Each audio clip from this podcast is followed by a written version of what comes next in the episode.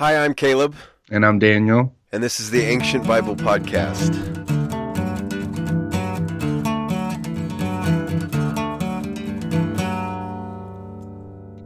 Okay, so are, have we officially started? I think let's let's call this the official start now. Okay, well, I'm excited. So, um, last time you messed up Psalm 133. the audio. I I didn't. Well, mess- maybe in more than one way. yes, yes. So now we're gonna do 136. And then we're going to do how are we're going to make this up How are we because gonna? it's weird. Because it's like this is episode two, but it's episode one. well, we'll go back and re-record episode one. But that's actually going to be episode two. So let's call this episode one. So then why are we reading all backwards? We're going to do 136 before 133. I came prepared for 136. You're prepared for 133 too. Okay, so let's do 133. I can go there. Is that what you want to do? Yeah.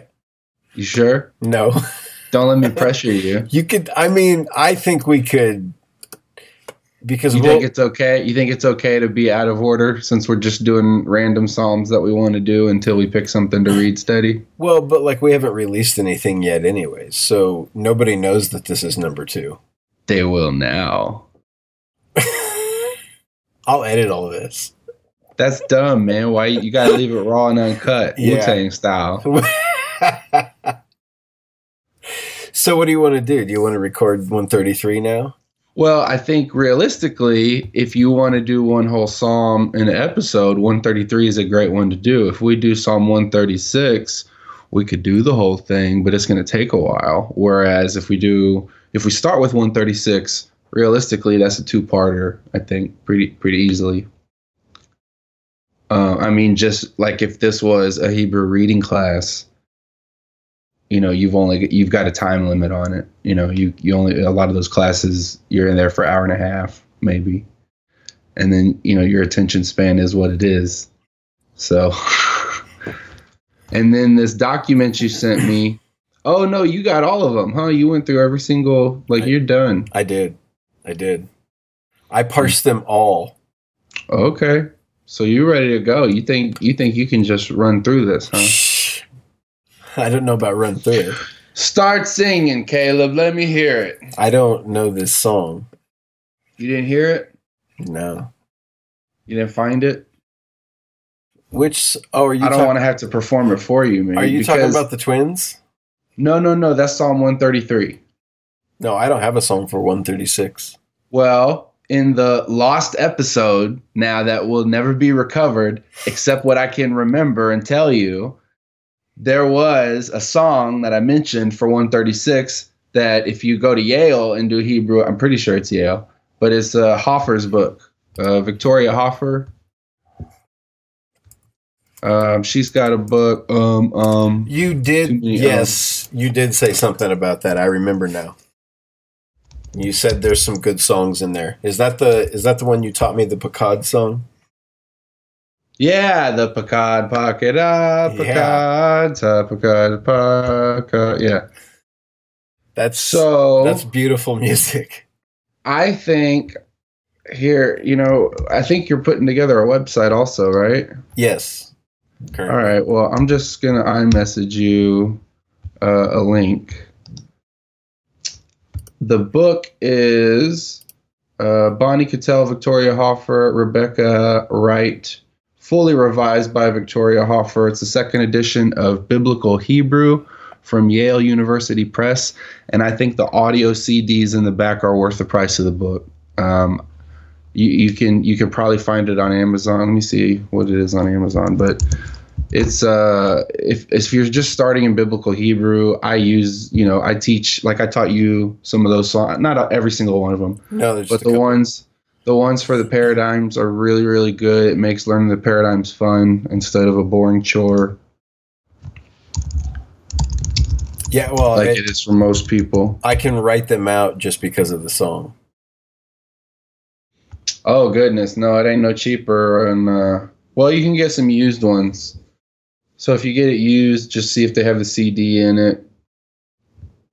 But uh, I, I wish I wish they would make those uh, available like on iTunes or Google Play or whatever for people just to get the audio for because it's really really good. So there's a few psalms that they have on those. It's not just her; it's a bunch of it's students. I think most of them are actually students that put together the music over time. But there's one for Psalm 136 that's a lot of fun, and I'm not going to do the whole thing, but here you go, folks. You get to enjoy my musical stylings now. It's Hodu Hodu Ladonai Kitov Kile Olam Kile Olam Chasto. All right, so you get the idea. and if you haven't heard it, you can imagine how the rest of them sound. But it's that it's that song. What's that? Daylight come and we want to go home. Isn't that the song that it is? Sounds like it, yeah. Yeah, that's basically what it is. And they're doing it here with Psalm 136. So it's a lot of fun, a lot of fun to sing. And as you uh, mentioned uh, earlier, um, and I, we were arguing about it a little bit, but this is popular now be- from from praise and worship music. Yeah, this is the Chris Tomlin psalm. His love endures forever. Right. And if you open up uh, an NIV Bible, I'm looking at the 84 because I don't I don't quit. I don't quit, sucker. Mama didn't raise no quitter. uh, his love endures forever. His love endures forever. His love endures forever. So yeah, that was that's what everybody was reading back in the day, and uh, Chris Tomlin made a very popular song with it. uh, it's just a bad translation, though, isn't it? Well, if nothing else, I I want to think about you know as we keep reading, we can nitpick translations always, and I think like like we said last time in the lost episode that nobody's going to hear because this is actually episode two, despite wh- what how he manipulatively edits this thing. um, I got off track. What were we talking about? Talk about translations. Yeah, no, you have to evaluate a translation based on its goals, and we talked about that last time. And True. so, uh, everybody, I had so many wonderful little one-liners, and I can't remember them all. And you had great comebacks and your own little jokes, and man, I, I just, I'm so sad they're going to be lost forever. I mean, you know, it it happens when you're relying on machines to do the work for you. Well, user error. yeah, well, it was Uh-huh. user error. You're right. So, whenever you evaluate a translation, it's best to, you know, if you want your evaluation to be relevant, you have to think about what that translation is trying to do. Not just, I learned some Hebrew, I learned some Greek, and so let me criticize it. But first, understand what are its goals. Did it accomplish those goals? Um, and if there's something that is a valid criticism, then lay it out. But just saying, it's not right because it didn't do it the way I would do it. That's not a good criticism. So True. what I want to look at uh, as we get through this is, as as always, uh, I'm I'm always very concerned with violence, and I know you are too. And I think it's interesting which parts of this psalm Chris Tomlin wants to sing, Yeah. once he doesn't. Yeah, I was actually thinking the same thing. I was thinking, well, why isn't that in the song? Yeah, I don't want to talk about that. No, we need to hold them babies up. in the song. We don't want to sing nothing bad about nothing bad about Egyptian babies, Oof. but we'll get there.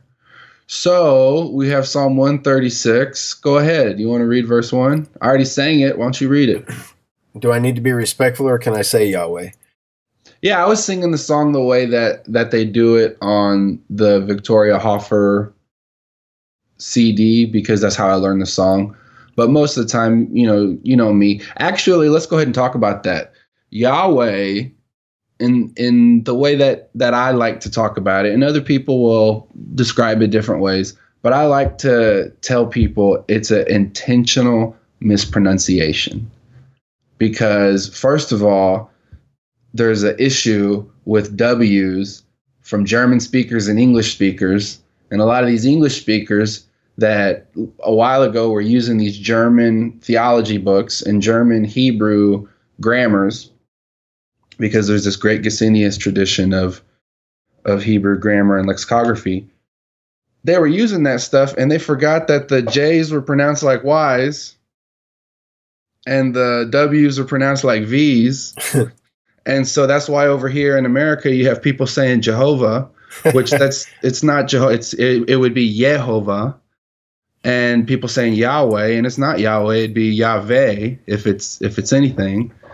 Uh, and some you find some scholars that when they write that they'll change the the W to a V. And like when I've done stuff with you when we did intro Hebrew, I never once wrote down W A W for Vav. It was always V A V.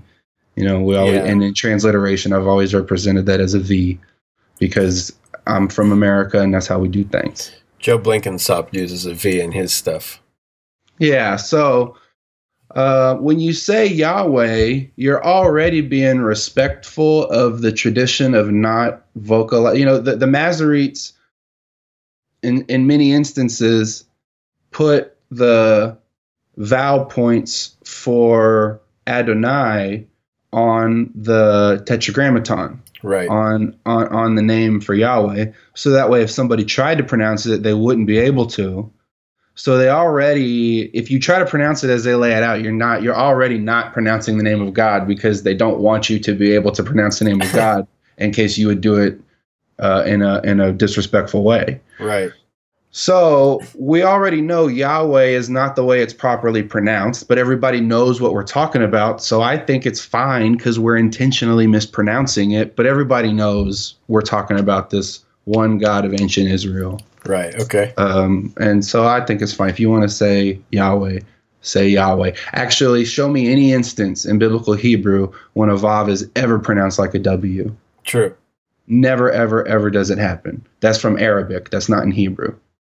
So if you say Yahweh here, read in biblical Hebrew, I know you're doing something special, something that's actually not like any of the rest of the alphabet. So you're already treating it with care. I think when you say Yahweh, it's perfectly fine. Some people don't like to do it, they get offended. Not me. Go ahead. okay. So Hodu la Yahweh Kitov ki leolam hasdu. Hasdu. Chasdo. Hasdo. Sorry.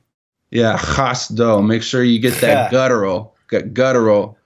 This isn't hesed, this is chesed. Yes. Right, and that's a holem vav there, not a u, Right. not a shura. Okay. And you already sent me parsings, didn't you? I did, and I sent you a, a translation for the the refrain. okay, so first we have hodu le'adonai le'yahweh kitov, and you have So I have it as a what a hifil. Something hifel what? Uh, I'm opening up my file. It went away on me. Well, look at it. What Well- is it? I am. I was just opening it up. So I have a hifil imperative, second masculine plural. How do you know? Uh, I don't. I cheated off of my parsing software. Okay, so work backwards. So you they gave you the answer. Now prove them right or disprove them. Because the parsing it that you know e- the the the parsing apparatus, you know the the the database that they lay over that, whether you're using Westminster or whether you're using some other company's in-house one, or even now they have uh, syntax and and and there's the the discourse stuff that that Logos has. You don't always have to agree with them. So the the parsing software is going to give you something that is reasonable, something that someone who studied this can have a reason say why they're parsing it this way. But there might be a reason to parse it another way. A good example is a direct object marker et. It can also be preposition with. And most of the time, I, I agree with with what the, the the parsing says about when it's a direct object marker or when it's a preposition with, but not always. Sometimes it's marked as a direct object marker, and I think no, in this context, that's most likely preposition with. I don't have an example off the top of my head, but I know I've seen it before. So we're cheating. We're using our parsing. We're not cheating, but we're just using our tools because we have tools, so why not use them? And it says it is a hifil imperative masculine plural. How do we know? Uh, I actually don't because I couldn't find yada or or something with a one yod and a three hey listed. Well, what is uh, most salient to you? What what what what pops out to me? Well, the hey this- at the beginning, The hay obviously lets us know we're in the Hifil area, right? right? Well, what about this Vav right next to it?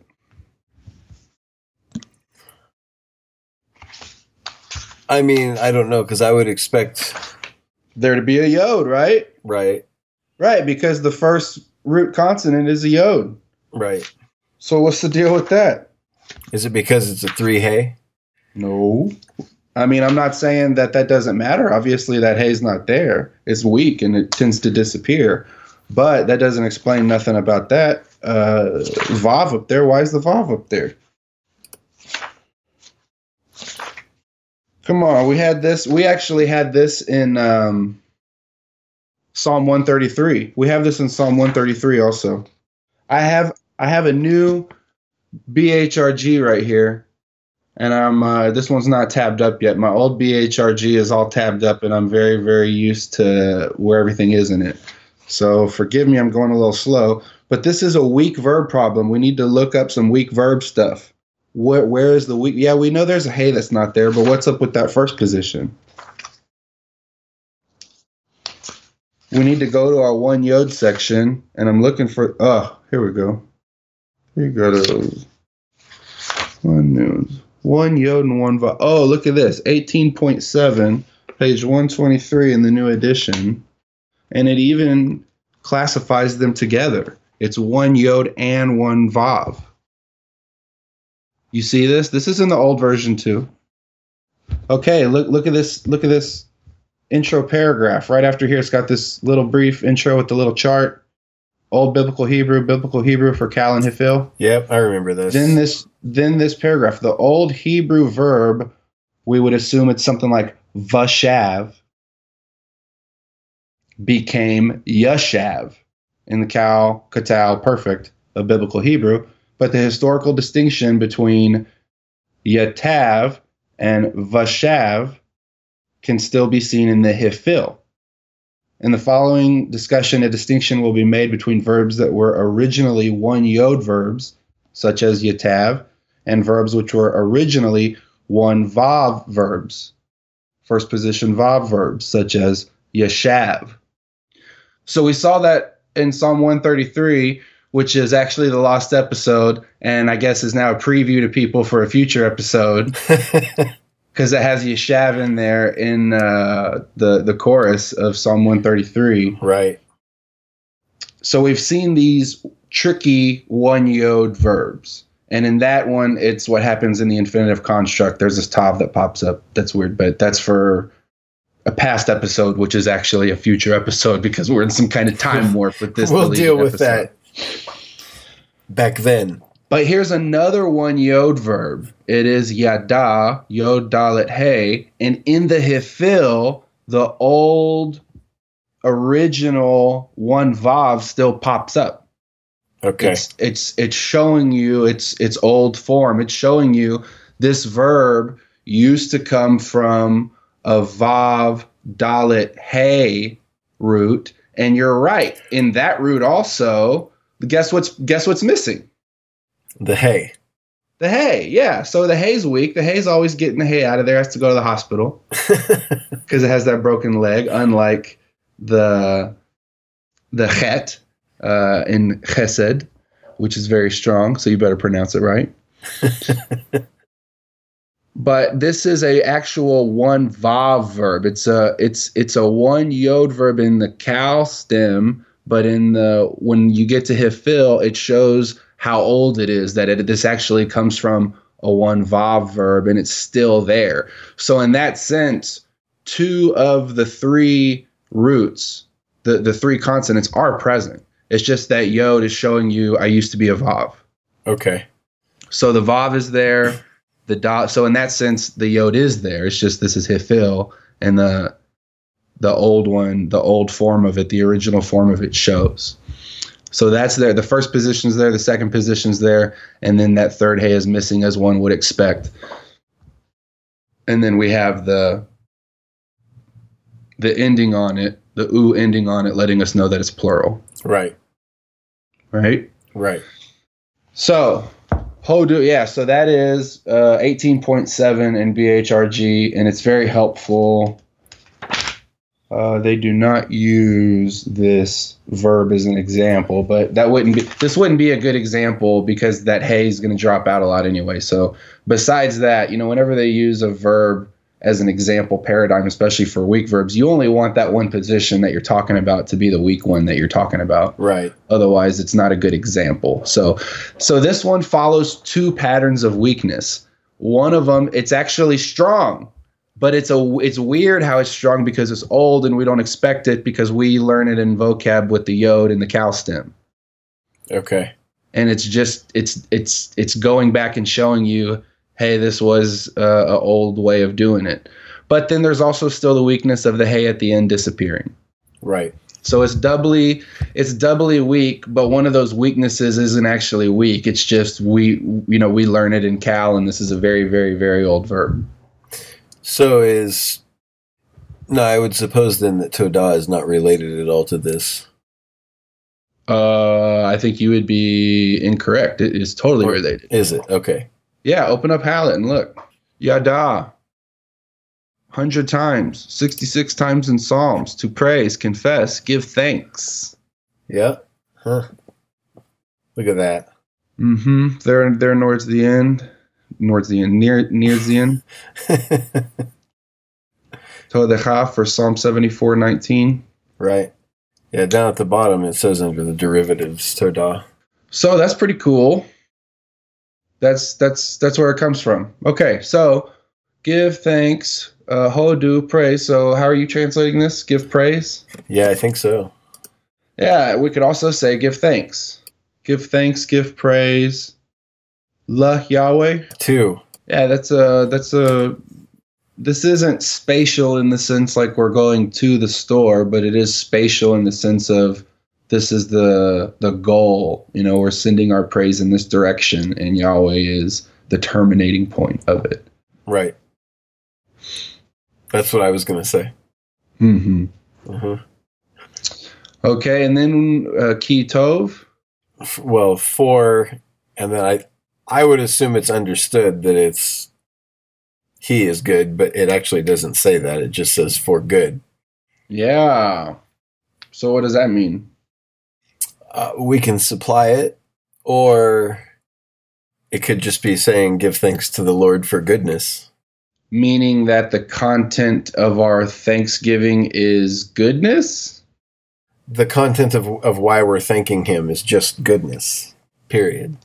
What does that? Uh, what do you mean? Well, I mean, it, it he is good is how they usually translate it, but I mean that's that's not there, and good can be taken as a noun too, right? It's an adjective, but Right. does it does it function as a noun? And many many times it does. So what kind of adjective, what kind of noun is this? Is this referring to Yahweh or is this referring to Hodula Yahweh? Is this saying yeah, is this a predicate adjective uh, on Yahweh for it is good to uh, because he is good or is it about the whole thing for it is good to praise Yahweh? I I mean, I think it can go either way. So you have for he is good, but it could be for it is good. Right. For praising him is good. Well, yeah. I mean, that's that's I I kind of would assume there'd be something else there if it's supposed to be taken as he is good. You know, like it might well, but it, let's say it was ki tov who, and it would look like for good, you know, he, but it, that it could also be he, you know, good it. Right. So we're kind of just stuck. I think you can take it in at least two ways, and I think those are both fine. And we can move on. And then we uh-huh. have the refrain, Ki leolam chasdo. That I I said because uh, unto the olam is his chesed, So you didn't really translate it. No, well, because it's like you were saying in the last episode. Some of these words we should probably just bring across as what they well, are. that's that's an issue of translation, and then if you're actually going to critique a translation, you have to get to its purpose. If the purpose of a translation is to communicate to a ten year old, you cannot leave olam and chesed in there. true. If the purpose of a translation is to be useful for a Wednesday night Bible study group of adults who regularly read the Bible and have read this a hundred times, and maybe they need a new way to look at it, then that would be great. And then you get to talk about these cool Hebrew words and what do they mean. So for something like the NIV, which is trying to be used by millions and millions of people, or for something like the ERV, which is meant to be heard uh, by a, a young person or by someone who's new at reading, you know, they gotta, they got they they have to do something, and it's not going to be perfect. Right. So we have uh, two olam. We talked about olam last time. How would you represent olam here in English? Uh, something like forever or eternity or Yeah, I think forever's fine. Okay, and then and then chasdo. uh, steadfast, loyal love. Yeah, and that's fine. The problem is you can't sing it. Yeah, right. so Chris Tomlin's onto something.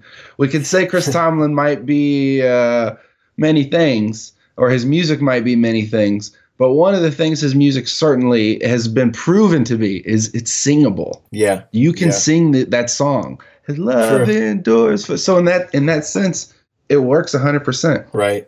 Okay. But but but but that doesn't mean we have to stop there. If we open up our resources and we look a little more into ches- uh, chesed, what do we learn? what do you mean? Well, we can sing "His love endures forever," but if you're ask if one of your kids asks you, "Daddy, what does that mean?" What are you going to tell them? That God is loyal. Loyal, loyalty. Oh man, I think loyalty is probably where I'm coming recently. If I have to pick one English word to represent chesed, that's probably where I'm coming most recently. And honestly, it's probably because I've been listening to a lot of Kendrick Lamar. I'm thinking about that. I got royalty, got loyalty inside my DNA. but Yeah, yeah. But if you look at HALOT here, and keep in mind, HALOT is a English translation of a German lexicon. So sometimes it's translation suggestions, it's glosses. You know, you might have a better idea. Not saying uh, it's it's wrong. I'm just saying sometimes we we uh, particularly if folks are doing translation work, this is a great jumping off point. But if you don't pick something that's necessarily in boldface and HALOT, that doesn't mean you're wrong. You know, that's just this is a good place to go. But if we're looking here, we see loyalty, solidarity, loyalty, joint obligation, faithfulness, graciousness, goodness. I think loyalty is good. I think fidelity is good. I think faithfulness is good. Hosting guests.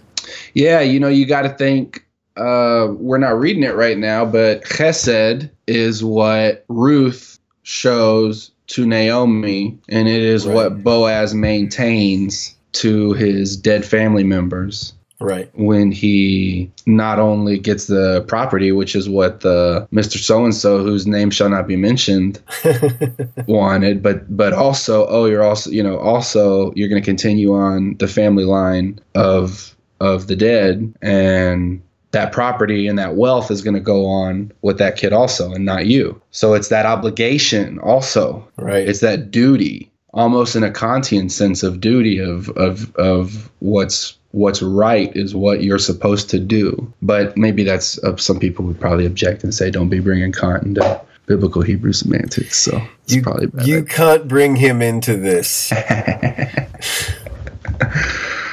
so we have yeah faithfulness loyalty keeping keeping promises for for god always keeps his promises you know yahweh forever keeps promises Right.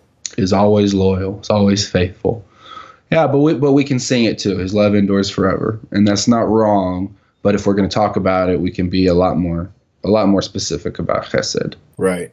Okay, let's do verse two. Okay, so Hodu Le Oh, sorry, sorry. Hold on. Let me interrupt you. Let me interrupt you. We got two keys here. Let's talk about these keys. If Christian Locatell was here, he'd be throwing a fit because we're not even talking about these keys.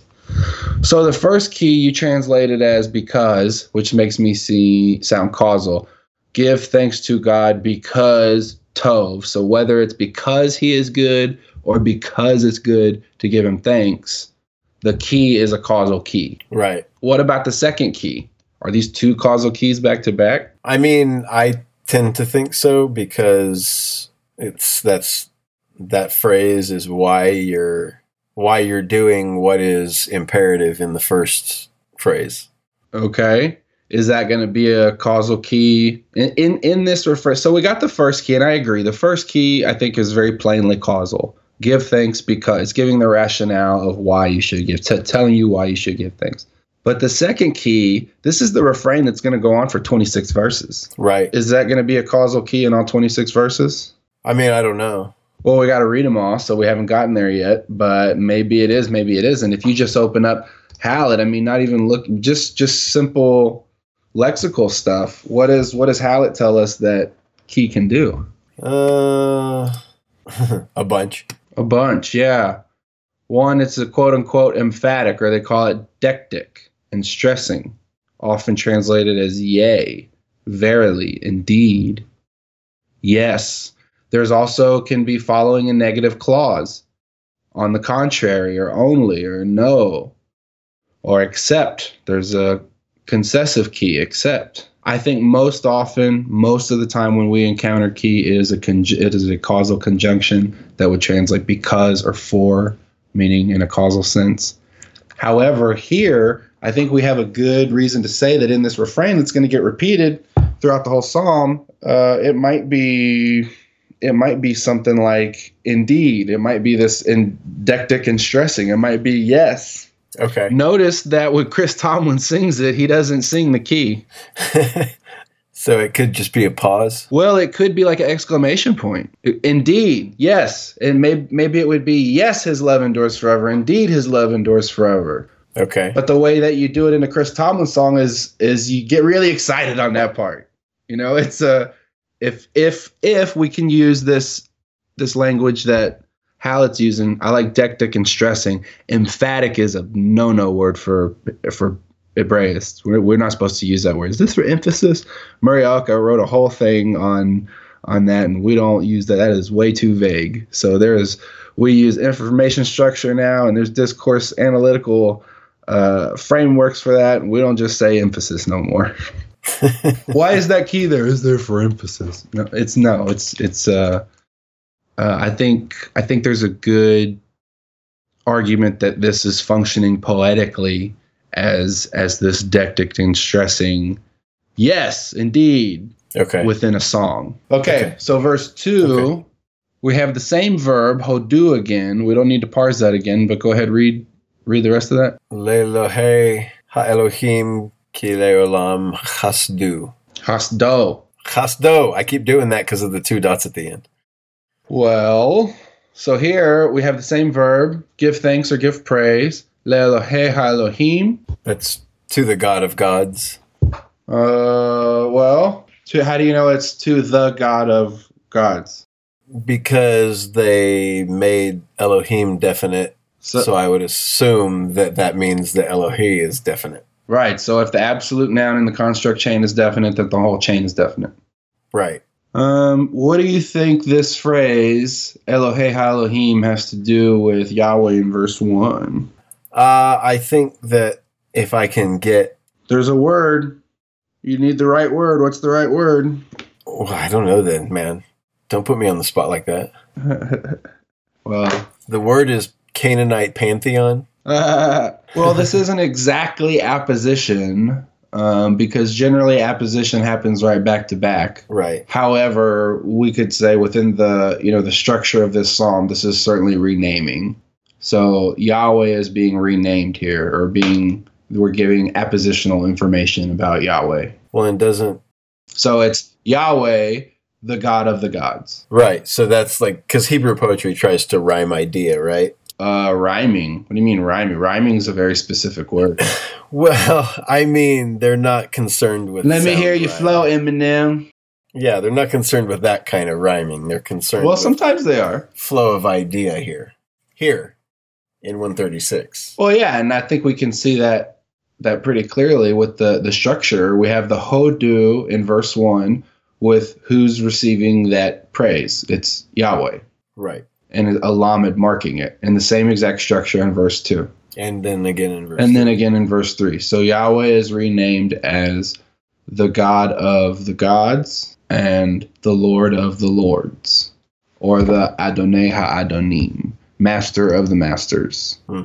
There's probably you know, I always thought Lord was weird, just a weird because just growing up in in English speaking culture, when I hear Lord, I think like English castles Right. and stuff. But Lord, Master, the one in charge, Kile Olam Chasto, And then they changed the spelling there in verse 3 where for Leolam. oh wow, hey yeah they do.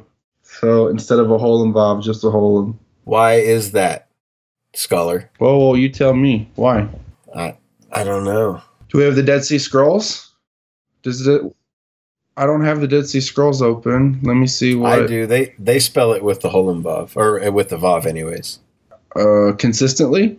Seems like it, yes. Huh. That's interesting. So the BHS, the Biblia Hebraica Stuttgartensia, is the edited scholarly version of the Hebrew Bible, but it is largely based on the Leningrad Codex.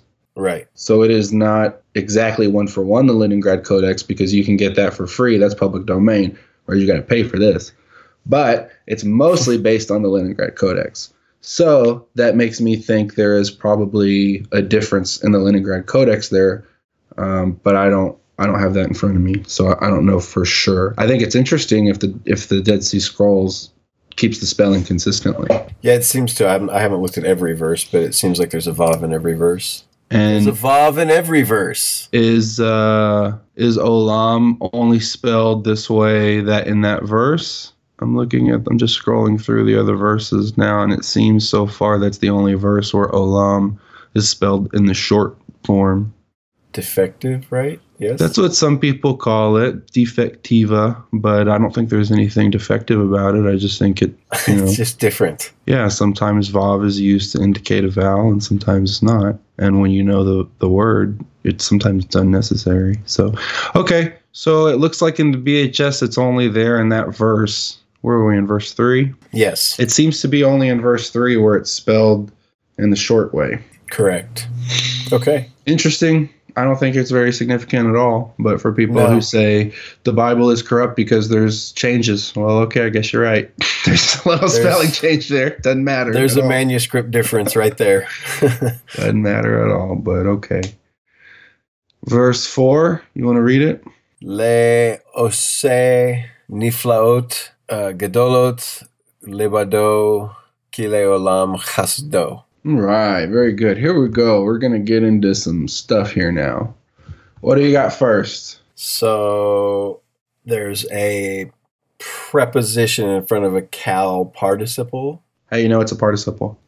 because it follows the qotel pattern. Yeah, oh, eh. Yeah. Okay. Uh, and that's kind of to make or From asa, yeah. to make or do. Yeah, that's that's where I pulled that from anyways. Okay. So, to make or do, niflaot gedolot. Uh, so then that one's a Nifal participle also. All right. And it's a feminine plural in the absolute. We can see the noon way up front letting us know. We can see the feminine plural ending of a noun that's on a verb. When you see a noun ending on a verb, that's a dead giveaway. Right. This is this is not a finite verb. You are looking at a non-finite verb here. Okay, so participle, nifal participle, gedolot gets uh, adjective, feminine adjective plural, modifying it. Right. So now the question is, how are these participles functioning? We know we Yeah. we know how people translate them most of the time, so we can even work backwards from that. How do mo- how do most of the people translate it? Uh, things like to him alone who does great wonders, or are you talking about just in this verse? Yes, sir. Yeah. Or to him who made, or it just kind of like the ordering depends on how they feel like they want to phrase it. But it seems like they're kind of saying it's, they're trying to get the idea across that God alone is the one who can work miracles. Okay, so if we work backwards just from some translations, which we don't really need to, I think we already have enough evidence for what's going on so far. We have a lamed, right? Right. What has the lamed been doing so far in in verses one, two, and three? Been saying two To to what? It's so what is that? Yahweh. To to Yahweh what? What do you mean? Like, well, for his because his love endures forever. Well, what are you supposed Or- to do to Yahweh? Give thanks or give praise. Yeah, hodu la hodu la. That's where it starts. Hodu la. So it's give thanks to Yahweh, to the God of gods, to the Lord of lords, and then just a la. Now the hodu is ellipted or elided or it's they're skipping it. It's implied, but they're skipping it. So the Okay. the hodu is present contextually, but it's not there in the verse.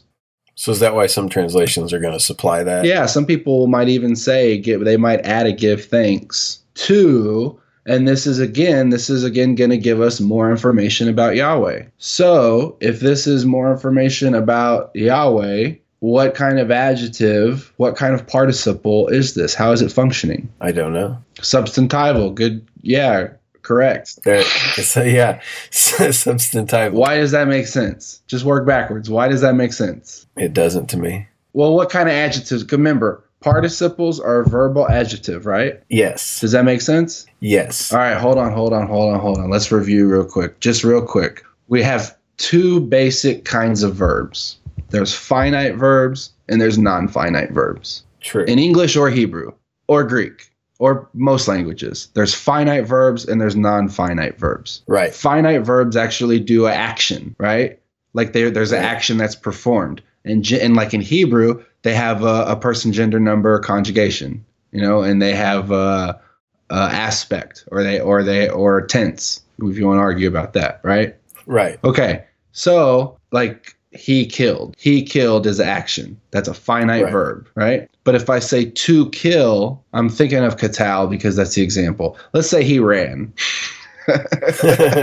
he ran is an action that had like he ran, he ran a mile, right? right. To run a mile is not precisely an action. It's just the content of it is describing an action. I understand that semantically, but the phrase to run a mile does not necessarily function as a verb. To run a mile could be a noun. I could say my favorite thing on Saturday is to run a mile. Right. And so f- in that sense it's telling you I'm treating it as if it's a thing. Right. So non-finite verbs are often ver- when you want to take a verbal idea and you want to talk about it like it's a thing. Okay, so in Hebrew we have two basic ways of doing non-finite verbs. One is called infinitive and one is called participle. Right. Okay.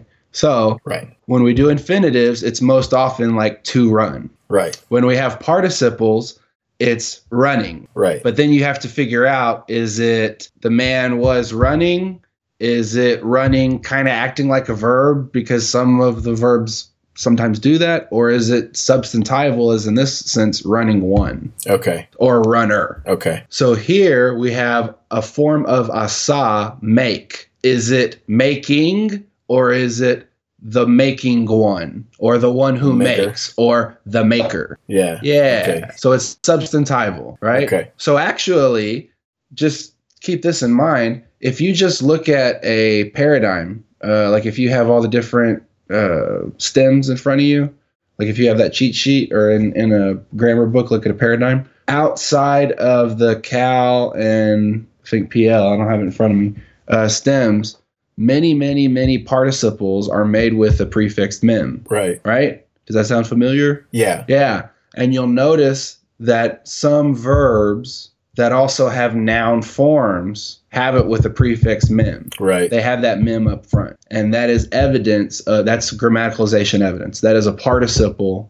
that became used so often substantively that it just it became a noun.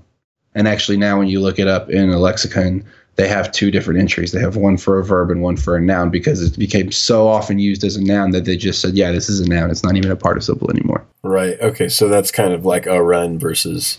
Yeah, like runner.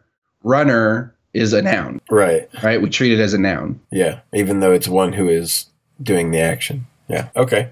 So then that's to the maker. Yeah. So to the maker of, so the one who makes Nifla Ot Gedolot. Uh, Gedalot is great, and it's plural to follow the the Nephalot. Yeah. What did you have for Nifla, Nifla Uh, I kind of just miracles or great things or Yeah, HALOT has miraculous acts for Niflaot. Again, yeah. this is functioning as a noun, but it is in a verb section of the lexicon. It's under a verb because participles act like nouns. right. Not every single time, but often. That's one of the things that participles do. Sometimes they act like nouns. Okay. You learned this before, man, and now you're looking like, oh, I forgot some stuff.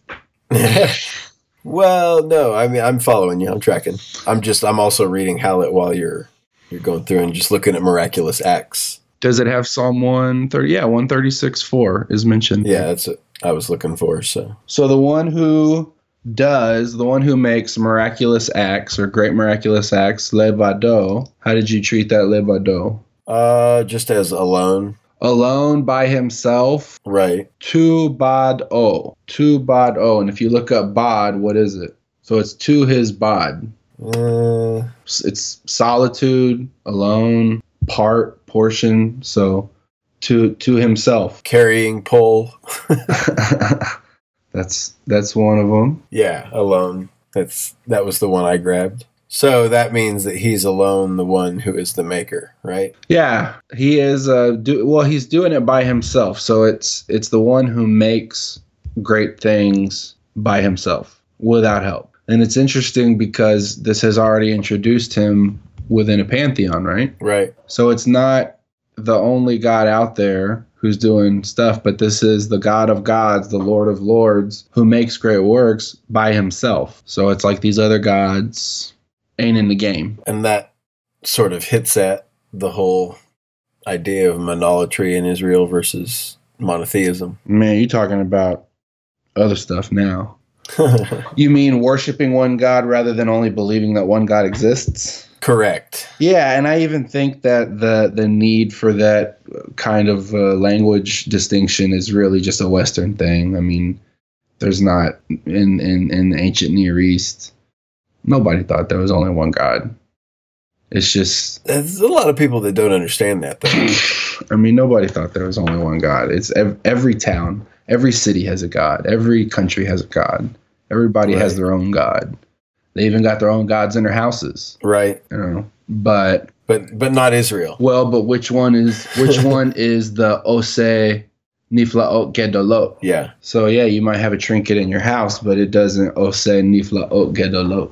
Yeah. So you best recognize verse five. what's about to come? verse yeah, because it's about to not be so nice. Chris Tomlin, sing this, sing this, Chris Let- Tomlin.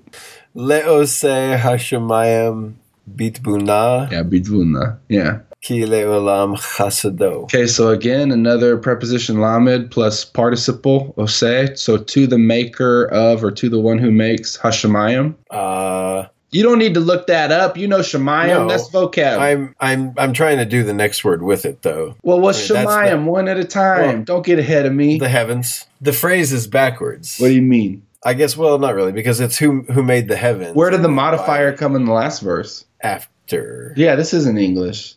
We, you can split up verbal phrases all you want to in Hebrew. This isn't ninth grade. This isn't Miss Galloway's class in ninth grade English. Oh, she was tough. yeah, man. So the levado in verse four comes at the end of that phrase. At, for the so who's the one who makes? It's not the one who by himself makes niflaot gedolot, but it's the one who makes niflaot gedolot by himself. right. Same thing in the next verse. The one who makes the heavens with By understanding. yeah, with understanding, by understanding, you can translate that a lot of ways. But uh, I think that's probably, you know, the traditional language for that would be like instrumental bait. He's using understanding to make it. There's other ways you could do that. In uh, and this isn't new to this one. I don't know actually. I haven't looked at bait specifically yet in the new BHRG, but I know that one of the innovations of the original BHRG was that Christo summarized and kind of systematized a lot of Jenni's work on the inseparable prepositions, uh, Beit, Lamed, and Kaf, uh, which Jenni wrote some big books just on those three prepositions, and Christo tried to systematize that and make it more accessible for folks like me in the original BHRG. So you can uh, find that and even if even if you have the old version, there's a lot of that that good stuff there. But the thing that that that I learned about the bait, uh, just to give a summary, is from Yen, from the way he summarized Jenni stuff, is that it's basically expressing some contact. There's some some there's some interaction.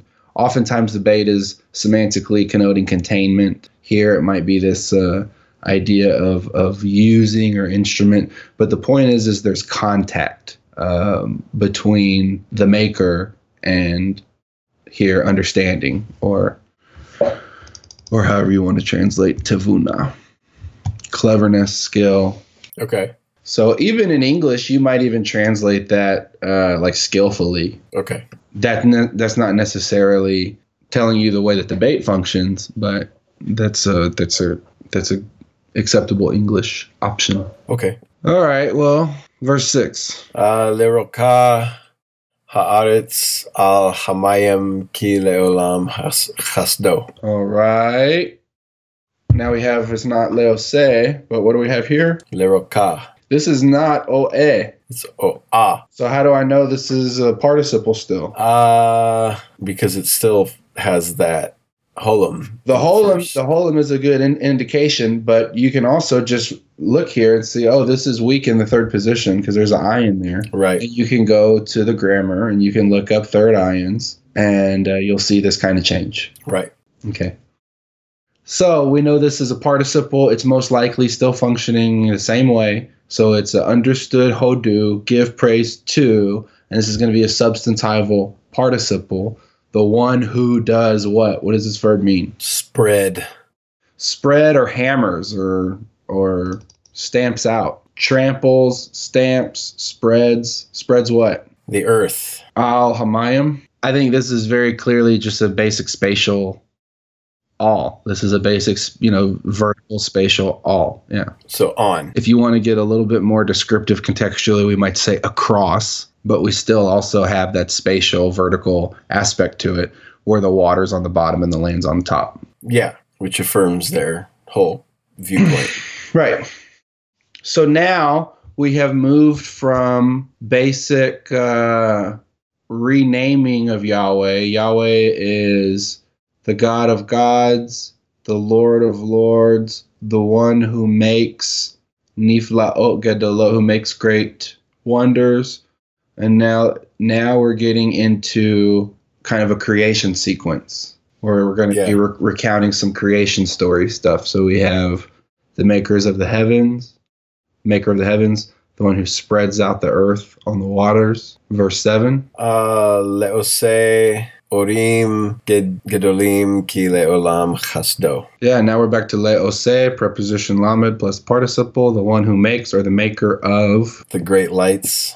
Oh, Or great lights. Yeah. not Oh, oh, oh, oh, oh, oh. Oh, I got game here. I got some game here. You gonna bring it? I'm, I, well, I just I did a little bit of homework, and thank you very much for Pete Bekins for writing a book. But we'll get there in one second. So, to the maker of the great lights. So, give understood Hodu, give thanks, praise to the one who makes Orim Gedolim, the great lights. Mhm. Orim Gedolim is pretty straightforward, both masculine plural nouns or masculine plural noun with a masculine plural adjective modifying it. Seems to be yes. Okay, then we have verse 8. Uh, et hashemesh lemem shelet beyom ki leolam chasdo. Let's go ahead and do verse 9 with it because these go together. Et hayare oh yareach sorry vekokavim lemem shalot belayla ki leolam chasdo. Very good. Okay.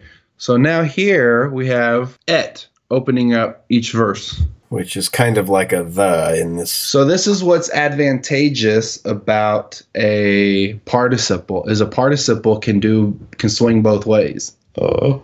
Participle can do both at the same time. It can be verb and noun at the same time. So here this is in verse 7 the maker, the one who makes, right? It's a substantival participle. And it's also going to take a direct object. Yeah, So it's but it's weird. It doesn't take it there in verse 7. right. So we know that often in biblical Hebrew we have verb and then the object. So uh, there, oftentimes the object follows the verb. Sometimes it might be fronted, but often verbs um, the the object of the verb has this et this prefix direct object marker et on it so it's there in verses 8 and 9 but not in 7 So are these kind of like interruptions in like the great lights, comma, the sun to rule over the day, comma, the moon and stars to rule over the night? yeah i think now we're going to get some uh, some more information on the orim gedolim and specifically what those are but why the ets uh, in this way how are they what are they what are they doing uh, you'll as as we said earlier you said the great lights and i said whoa whoa whoa whoa whoa and you just said no no no great lights they're they're indefinite Right. so first we have this participle that is a substantival participle. They're functioning substantively, but it takes this object, orim gedalim, indefinite object, and then in verses 8 and 9, that same substantival representing Yahweh participle is also taking more objects and they get introduced with the direct object marker. And they're also contextually they're highly related to Orim Gedolim. They're they're they're describing the Orim Gedolim, right? Right. We get Hashemesh and Hayareyak Vekokamim. Right. So what's up with that? What are they doing? I don't have the book. I believe it's in my office. I don't have it here uh, at the house. But uh, Peter Bekins, I believe his blog was called Balshanut. I'll have to look it up. But uh, I've I've known him for a while. He's been a blogger for a long time. Just finished his PhD a few years ago. Very very good Hebraist. He wrote a book. I believe it's his dissertation got published into a book, but it's on the direct object marker. If you are into some Hebrew grammar nerd stuff, this book is for you. and Christo and the and uh, Yaki have used it in the new BHRG. Uh, I had it marked here. So here I am looking at 33.4.2 in the new BHRG. It's a section on the object marker. Has a little bit of morphology, then a little bit of syntax. In general, it marks the definite object of a transitive verb. This is also why it's called the object marker. Ta ta da. Very simple. More specifically, here you go, Peter Bekins. Thank you very much. More specifically, it is used when the information status of the object is high within the discourse structure, specifically when the object is identifiable, animate, and persistent within the context. Then there's an example here from Exodus 2 11 and 12. Uh, I'll read it in English just so folks can follow a little easier. He saw, this is uh, Moses killing the Egyptian who killed the Hebrew. Mhm. He saw an Egyptian beating a Hebrew man, one of his kinsmen. Verse 12. He turned this way and that, and seeing no one, he struck down the Egyptian and hid him in the sand. And the example is that in verse 11, Egyptian is indefinite. It's the object of uh, Ra'ah, and he saw, he saw, he saw Ish Mitzre. He saw Ish Mitzre. So it is not marked as definite. We could argue about if Mitzre is making because it's an Egyptian man, but it's uh it's not a specific. It's just he saw Ish Mitzre, and then in verse twelve we get uh, where is it? Yeah, he saw he struck down Vayak et Ha Mitzri. So Mitzri first it's Ish Mitzri, then it's et Ha Mitzri. So, more specifically, the et is used when the information status of the object is high within the discourse structure. Now, you have to know a little something about information structure here to totally appreciate that. But the point is, is that when we're talking about a thing, that means its status within our conversation or our discourse is high.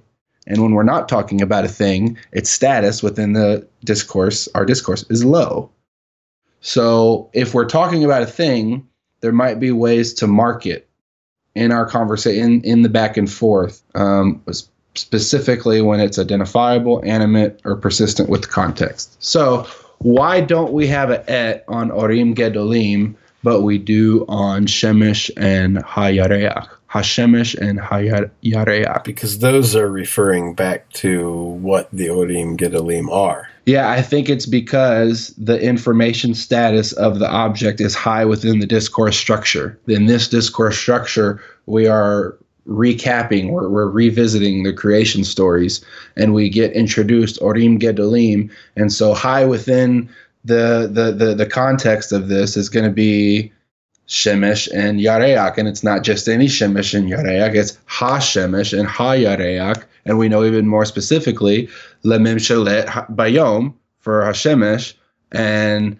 the sun, the moon, and the stars, Lemim Shalot Balayla. Right. So it's very, very, very specific. It's high status within the discourse structure. As we move along, I don't think poetry would be a good place to do this in, but it'd be fun to do uh, a podcast about information structure and talk a little bit about information structure. Um, Yeah. Honestly, if we're gonna do that, man, we should call Josh Westbury because he's the best. That's what he that's what he did his stuff on. And uh, if you got a question about information structure or left dislocation in Hebrew, I think Josh Westbury is the best uh, right now. I haven't I haven't read anybody that I would say has a good criticism of his work, but Yeah. what do I know? I'm a I'm a lowly Bible translation consultant. So, um I think that's why I think that's a very good explanation for the ets here, why they're there. Obviously also it's poetry and it very could simply be well we need the et to fill space for the beat,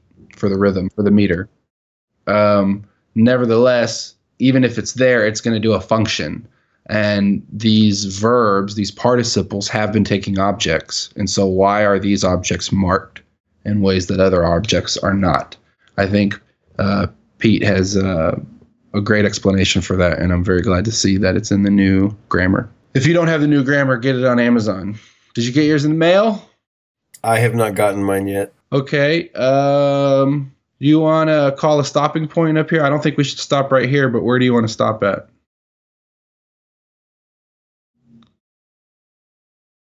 That's so verse 9 that ends the creation section.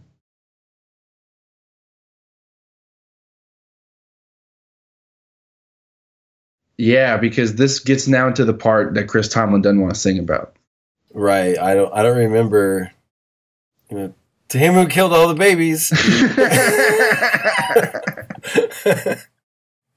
I don't think that would fly in many churches in America. And then you know what comes right after this is Psalm 137, that would make sense. which has its own uh, baby killing ending there. yeah, and that's about the exile, isn't it? Yeah, it is. We should read that one too.